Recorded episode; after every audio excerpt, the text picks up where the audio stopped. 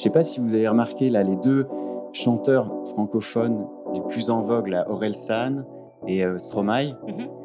ils ont un succès fou et en fait, ils parlent de leur vulnérabilité. C'est ça qui est fantastique, c'est qu'ils disent qu'ils sont fragiles, ils disent. Ça, je pense que l'époque a vraiment changé, on est en train de basculer.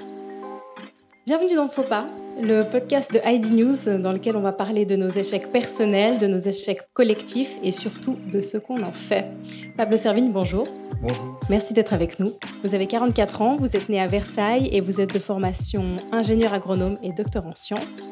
Vous êtes connu du grand public depuis 2015 et la publication avec Raphaël Stevens du livre Comment tout peut s'effondrer.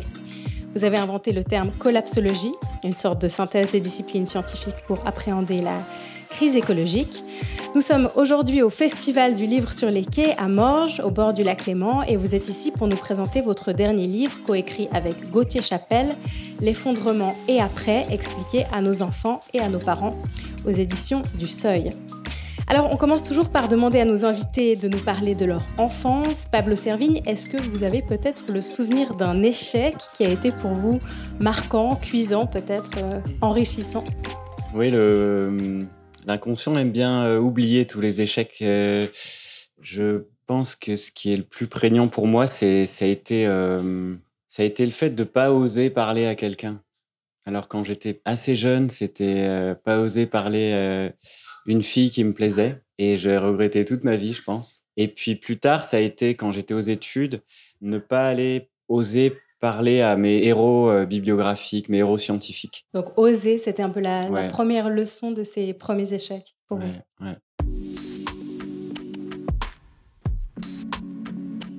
Plus tard dans votre vie d'adulte, plus récemment, est-ce que vous pouvez nous raconter peut-être ce moment où vous avez fait ce constat d'échec plus global, plus sociétal, qui vous a amené à parler de, de collapsologie? Je pense pas qu'on puisse parler de un échec. Moi, j'ai j'ai eu, euh, comme je dis souvent, euh, plusieurs euh, chocs successifs. J'appelle ça les oh my god points.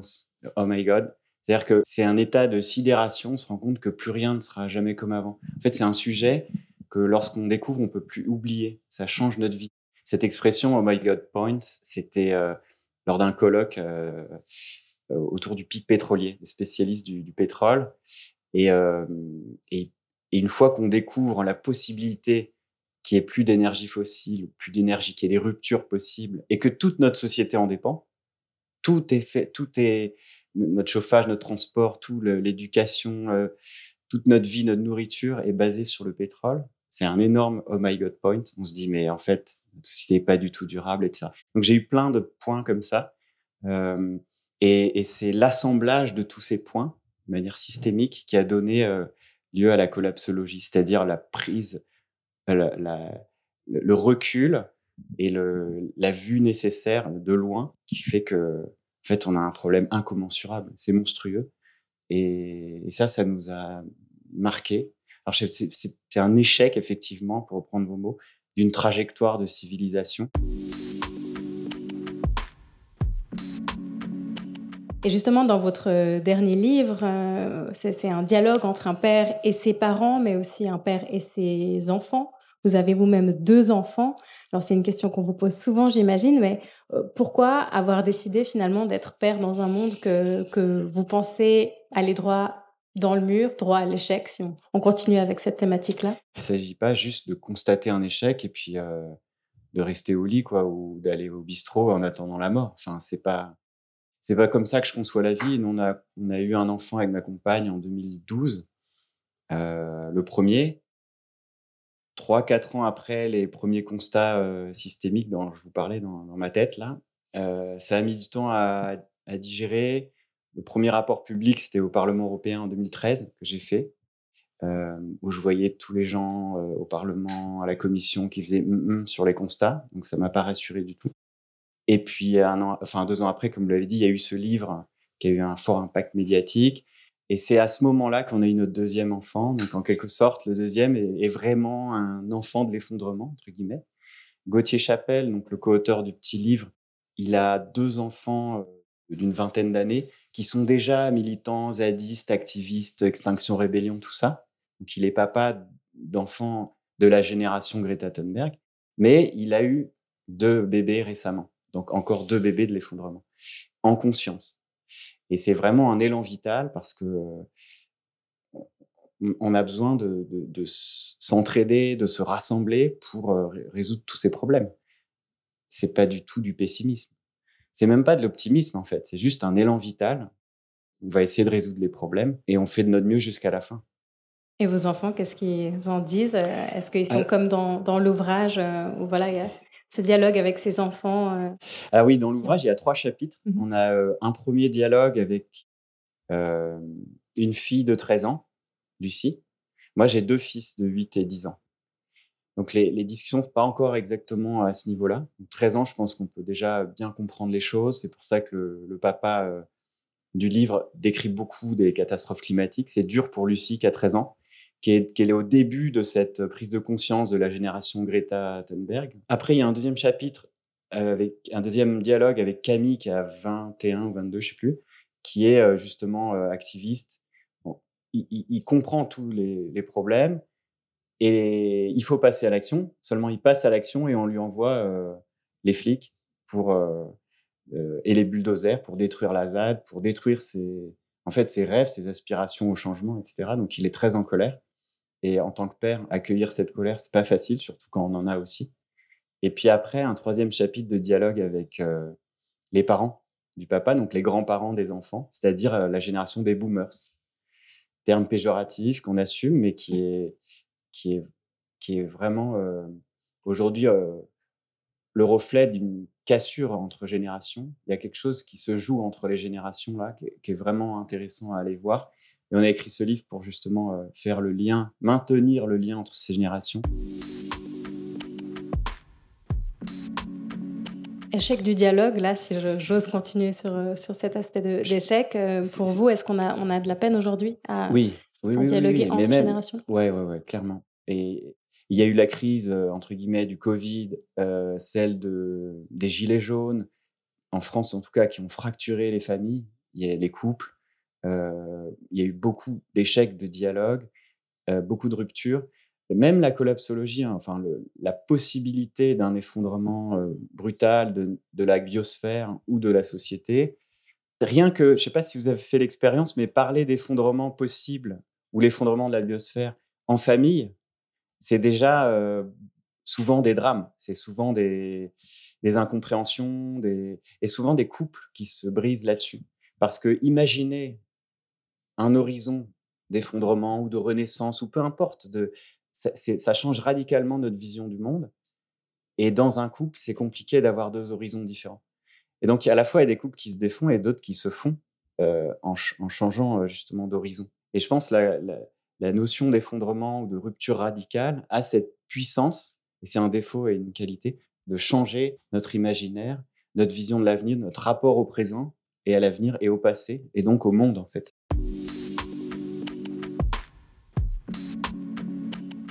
Justement, vous parlez de vision du monde. Euh, vous écrivez dans ce dernier livre, Ralentir est vu comme un échec. Pourtant, ce serait un vrai tournant d'apprendre cela. Est-ce que pour vous, l'échec, c'est quelque chose de relatif, euh, comme la réussite euh, Quel est oui, oui, bien sûr. Aujourd'hui, dans une société qui est faite pour la croissance, par la croissance, avec cet horizon d'accélération, c'est comme ça structurellement qu'est fondée la finance, l'économie et toute notre philosophie aussi du progrès. Évidemment que ralentir, aller vers le bas, c'est perçu comme un échec. Mais si on se dit que préserver, même plus que préserver le vivant, euh, régénérer le vivant, euh, renoncer à ce qui est toxique, euh, prendre soin des humains, prendre Si on se dit que ça passe par ralentir, ça sera plutôt une, ça sera pas un échec ralentir. C'est, voyez, dans une autre perspective, dans un autre horizon que la croissance ralentir, c'est plutôt une réussite. voilà, tout dépend du point de vue et tout est relatif, évidemment.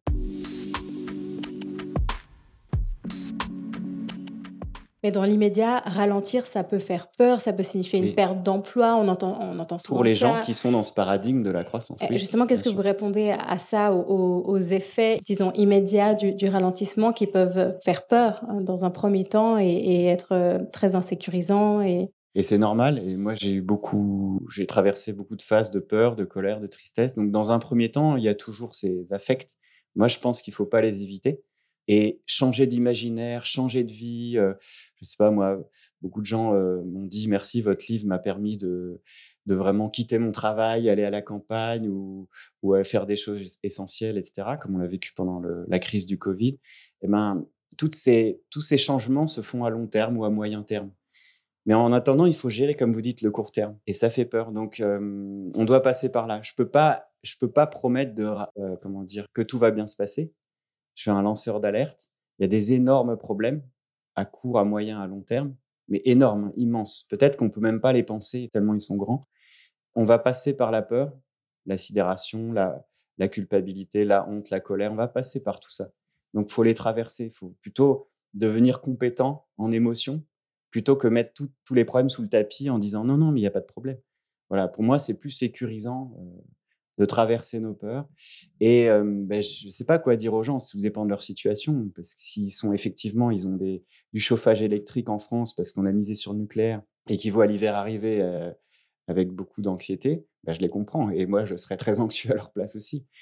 si on a je sais pas moi, si on vit avec une du chauffage au fioul, là je prends les exemples énergétiques, mais voilà, c'est tout est flippant. Si on a des jeunes enfants aussi, aujourd'hui dans ce monde-là, ça peut faire très peur. Mais notre devoir, c'est de s'entraider pour justement traverser nos peurs ensemble. Et puis c'est ça que fait l'humanité depuis le début. C'est pas les pénuries qui sont dangereuses en fait. L'humanité, elle traverse ça depuis des centaines de milliers d'années.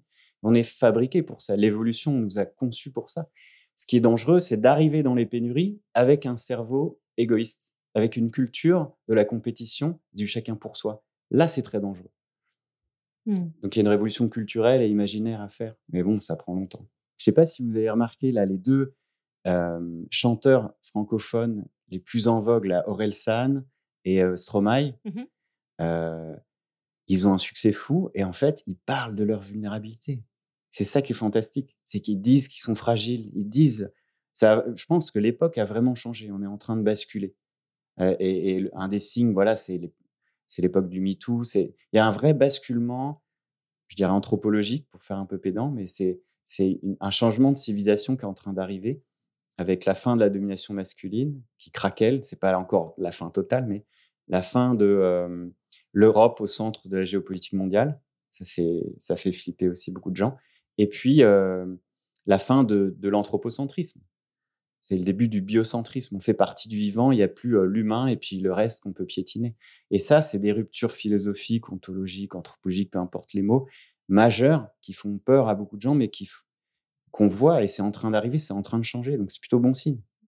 Et puisqu'on parle aussi d'erreurs euh, personnelles dans ce, dans ce podcast, euh, justement, vous disiez, j'ai appris à, moi aussi à reconnaître euh, mes erreurs. Est-ce que depuis que vous portez ce message en 2015, depuis 2015, enfin même depuis avant, mais disons depuis qu'il est connu du grand public, il y, a, certaines erreurs que vous avez constatées dans voilà ce que que vous portiez, certaines choses sur lesquelles vous êtes revenu en arrière ou la façon de les communiquer Au début, en fait, on, l'a souvent dit, on est revenu là-dessus avec Gauthier, avec Raphaël, les deux compères belges. Je, vivais en Belgique, c'est pour ça qu'on a, commencé là-bas. Et au début, en tant que scientifique, vous savez, les scientifiques et les universitaires, ils, ils aiment pas dire des conneries. Ils veulent que ça soit tout bien, tout propre, parce qu'ils ont peur de, de, des critiques des autres et des, comment dire, des, des pairs. Et donc, nous, en tant que scientifiques, on était docteurs en sciences, tout ça, on l'est toujours, mais on voulait faire bien. Donc, à chaque fois, nos, conférences publiques, on essayait d'être le plus rigoureux avec des super graphiques, avec des chiffres nickel, du dernier rapport, etc. Et plus, on est, plus nos présentations PowerPoint étaient nickel, plus le public était livide. Et, et, ils étaient décomposés. Et souvent, à chaque, pendant 3-4 ans, à chacune de mes conférences, une personne ou plus partait au milieu en pleurant, ou se fâchait, se levait, était en colère. Et moi, je comprenais pas. J'essayais de, j'essayais de, lancer des alertes, d'être le plus clair possible. Ça, c'était une erreur, je pense, de pas prendre soin du public, de pas prendre soin de la personne en face. Si vous parlez, on peut pas parler de la mort, parce que l'effondrement, finalement, c'est la question de la mort, de la même manière à quelqu'un en soins palliatifs qui a 90 ans, ou à une femme enceinte, ou à un enfant de 7 ans. Voilà, il faut prendre soin aussi du public. Et puis aussi, nous, prendre soin de nos émotions. Parce que nous, on fait style, oh, on est scientifique et tout, euh, même pas mal. Mais en fait, non. On souffrait. on était en dépression, on était atteint par l'éco-anxiété vraiment fort. Si vous voyez les, climatologues aujourd'hui, les écologues, ils sont démontés. Ils sont vraiment, ils en pleurent.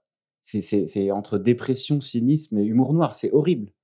Et donc, euh, une, une des erreurs, ça a été de ne pas faire attention à ça, de ne pas prendre soin et de ne pas aller sur le terrain des émotions. Je pense que c'est pas un problème mental. Le mental ne résoudra pas les problèmes. C'est un problème de cœur. Et, et changer, comment dire, changer de trajectoire, changer de vie, ça se fait pas avec une décision du cerveau, ça se fait avec le cœur. C'est pour ça qu'il faut se prendre un coup de poing métaphysique. C'est pour ça que notre livre, c'est un coup de poing, un coup de genou, on va dire, bienveillant, dans le ventre, bien dur, mais on aide la personne à se relever et on l'accompagne. Mais il faut se prendre ce coup.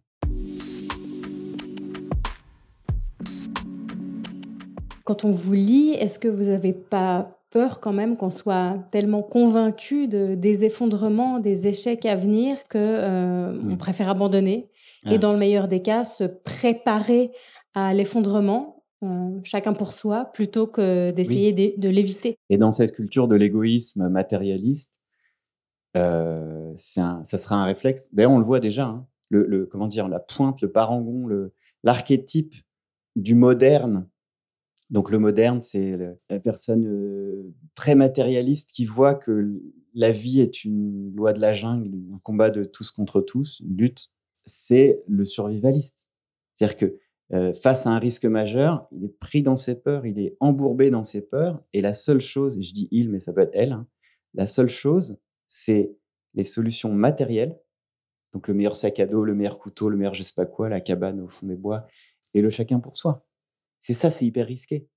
Et il y a un, ami d'ailleurs, Kim Pache, qui fait des, stages de, retour au sauvage et à la nature. Il me disait cette, cette boutade, il dit, vous mettez 20 survivalistes dans une forêt et vous revenez un an après, ils se sont entretués et la forêt a disparu. Et vous mettez 20 Amérindiens dans une forêt, vous revenez un an après, ils ont fait une communauté et la forêt se porte mieux. Donc c'est pas une question technique, la survie ou la vie. C'est une question de rapport au monde et aussi d'intériorité et la technique suivra.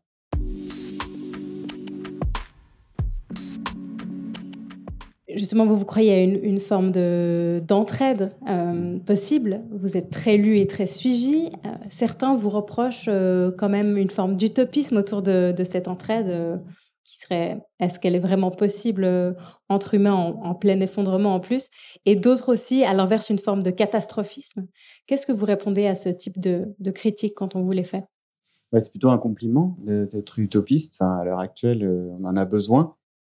Alors, le, mon optimisme en, matière d'entraide, donc on a écrit un livre avec Gauthier Chapelle qui, qui, qui, fait la synthèse de toutes les manières qu'ont les êtres vivants, humains compris, de s'entraider. C'est massif, c'est monumental, c'est un principe du vivant.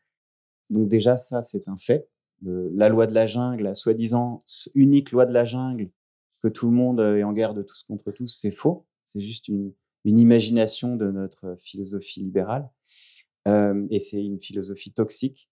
Donc, c'est basé sur des faits. Donc, tous les scientifiques, les sociologues des, catastrophes montrent que euh, lors d'un attentat, d'une attaque terroriste, d'une catastrophe ponctuelle, une inondation, un incendie, etc., il y a des actes, il y a une, comment dire, beaucoup d'actes prosociaux, d'altruisme. Il y a l'émergence de comportements altruistes. Les gens s'entraident beaucoup plus lors de catastrophes que en temps normal. Déjà, ça, c'est un. Et, deux, euh, le défi, alors, c'est, comment dire, ça, c'est, quasi systématique. Le problème, c'est qu'après, avec le temps, ça peut s'effriter.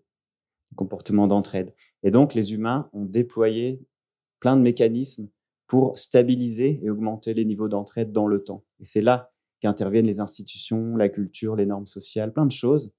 Euh, je ne peux pas détailler ici, mais qui fait que c'est pas gagné d'avance. On a, on a, comment dire, beaucoup de chance, beaucoup de raisons d'espérer, parce qu'au fond de nous, l'humain est extrêmement prosocial, mais on a beaucoup aussi de raisons de, s'inquiéter, parce qu'on sait faire des génocides, des massacres de masse. Regardez les Ukrainiens et les Russes qui sont comme des peuples frères. Regardez le, Venezuela et la Colombie, qui sont des peuples frères aussi, et qui, peuvent, euh, comment dire, dont les, relations se dégradent très très vite. on peut arriver du jour au lendemain à tuer son voisin. Donc, c'est très puissant l'entraide, mais c'est très fragile aussi. Et, ça, ça nécessite des compétences. Ça vient pas comme ça. Et c'est ça qu'on proposait dans notre livre. C'est travailler dès maintenant à une culture de l'entraide pour ne pas arriver dans les pénuries avec une culture de l'égoïsme. Donc, en, gros, notre travail, c'est de sécuriser euh, l'avenir et non pas euh, de, je sais pas ce que disent les critiques, mais de faire peur à tout le monde ou de, prôner euh, la fin du monde ou de vouloir un effondrement, je ne sais quoi. Je vous remercie. Une, dernière question peut-être euh, pour finir, Pablo Servigne. Ce serait quoi pour vous avoir échoué à la fin de, votre parcours, de votre vie? En fait, j'ai l'impression que quoi que je fasse, quoi qu'il se passe, j'aurais échoué. C'est le paradoxe des catastrophistes, parce que s'il n'y a pas de catastrophe, on m'accusera d'avoir échoué dans les prédictions, même si je ne fais pas de prédictions. Et s'il y a une catastrophe, ben voilà, j'aurais échoué parce que mon rôle de lanceur d'alerte aura foiré. En fait, c'est le paradoxe de Bison Futé, des, prédictions euh, d'embouteillage, vous savez, en France. Quand Bison Futé prévoit un samedi noir de retour des vacances, il fait une prédiction euh, autoréalisatrice, c'est-à-dire que il dit aux gens, en fait, si vous prenez euh, la voiture samedi, ça sera noir. donc les gens ne prennent pas la voiture samedi, et donc le samedi n'est pas noir. Et, et, en fait, ils ont foiré leur prédiction, mais ils ont réussi parce qu'il n'y a pas d'embouteillage. Donc, quoi que je fasse, ma vie sera un échec. C'est la fin de cet entretien. Vous pouvez retrouver tous les épisodes de Faux Pas sur ID News. N'hésitez pas à nous dire ce que vous en avez pensé sur votre plateforme de streaming préférée. Merci au Livre sur les quais, partenaire de cet épisode, et au studio Mix en ligne pour la réalisation. Faux Pas revient le mois prochain pour vous raconter de nouvelles histoires d'échecs.